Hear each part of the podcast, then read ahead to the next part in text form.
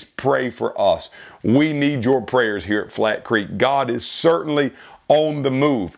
And you know, and I know as a born again believer in the Lord Jesus Christ, that anytime uh, God is on the move and the Holy Spirit is on the move, there's going to be resistance. The enemy is going to fight against the move of God. And we're going to see that in the text today that we're going to be looking at from the book of Mark, chapter 14.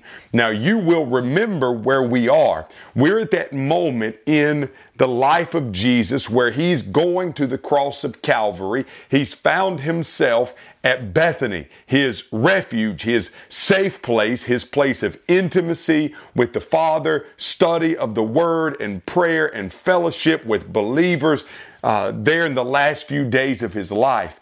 And it's in this place, in this house of Simon, who had a serious skin disease, that we find Jesus as Mary comes in and she breaks the alabaster jar of spikenard, anoints the body of the Lord Jesus Christ in a moment of heartfelt worship and praise. Truly an amazing, amazing moment right before Jesus goes to the cross.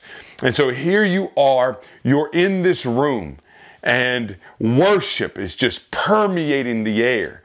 Uh, you can just imagine how everybody's probably just just in that moment. There's there's probably weeping, there's probably worship, there's probably praise and prayer, and, and the and just the the presence of God in the room. Many of you know what that's like. You've been in that place where where you're just you just pour your heart out to God, everything inside of you in heartfelt praise, in heartfelt worship. And it's just like the Lord Jesus Christ is right there in the room with you, so close that you feel that you could just reach out and just touch him. And and the Holy Spirit is is just stirring down deep inside. And the Father's blessings are just pouring on the room and, and you're just you're just there in the moment. And you just one of those moments where you just kind of think to yourself I wish I could just stay right here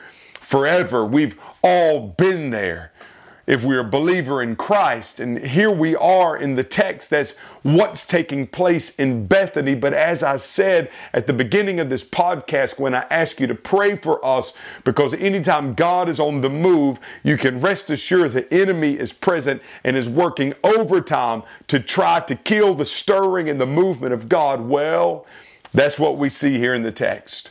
The Bible tells us in the midst of those things going on, but some, Mark chapter 14, 4, but some were expressing indignation to one another, saying, Why has this fragrant oil been wasted? For this oil might have been sold for more than 300 denarii and given to the poor. And they began to scold her. Isn't that an amazing moment in the life of Jesus? I mean, just consider what has just taken place, and it's in this place that, that, that, some in the room begin to say, What a waste! Oh, what a waste of good spikenard! What a waste of good oil! And that, that cost so much money. Why would you ever throw it away on, on such a, a silly thing? To, to, to pour oil on the body of the Lord Jesus Christ? Do you know what you could have done had you went into the marketplace and sold that spikenard? Do you know how many people you could have fed?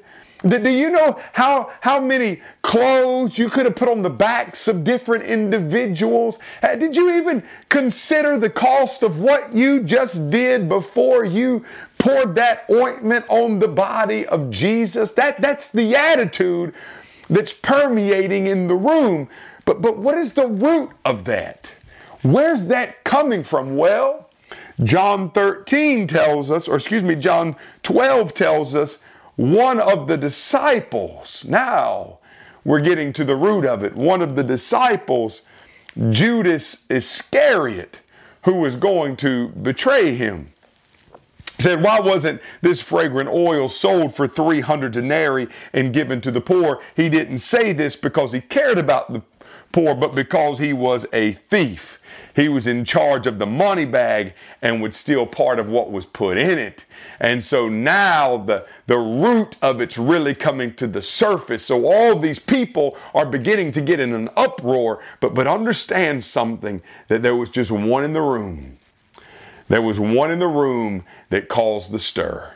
That there was one in the room that began to whisper in the ear of those who were watching the scene take place. Can you believe this waste? Imagine what we could have done with the money. And what is Judas after? Well, if she had sold it, that would have meant a year's worth of wages in the money bag. And guess what John said? Oh, Judas, he was already dipping down in that money bag and he was taking money out. And what I believe at this point in the life of Judas is that Judas probably uh, had embezzled so much money at this point that things were getting a little bit scarce. And I believe in my heart that Judas knew he was about to be found out. And so he was thinking to himself, Boy, this would be a great way I could have filled the money bag back up. Nobody would have ever known my sin. Nobody would have ever known the true intentions of my heart. And we're going to see this in a few moments because as we look at the text in a few days, we're going to actually see that Judas is going to sell the Lord Jesus Christ, betraying him for 30 pieces of silver. Judas in this moment is intent to put something in the money bag. But you notice how God is moving, and in the background, the devil has his own. And the devil has his own who he's going to use to cause a stir. And friends, I'm telling you right now, when you are in a church and God is on the move, you rest assured the enemy is going to fight. He is going to come against you tooth and nail with a full army of Satan to destroy what God is doing. It is a known fact from Scripture. It's going to happen. In fact, I'll go so far as to say if the enemy is not fighting against you and not fighting against your church, then you might want to check what's really going on. Is there really any life there? Because if he's not at work, if he's not fighting, that means he's not intimidated by you. And that means he's not worried about you fighting back against him, so he just lets you go on in complacency. Friends, if you are in a church that's alive, Beware of the enemy. Keep your eyes open. Don't listen to his whisper in your ear. Instead, get in line with the Marys, get in line with the Simons, get in line with the Lazaruses, and lay it all down to worship the Lord Jesus Christ. Oh, friends, what a text this is, and what a reminder. I pray today for you as you pray for us May the enemy be defeated. Remember that God says in His Word, Romans 16, that He will soon crush Satan under your feet. We are fighting a defeated foe. We're not fighting for, inner, uh, for victory, we're fighting from victory. The victory is already ours. May God bless you as you walk with the Lord Jesus Christ today.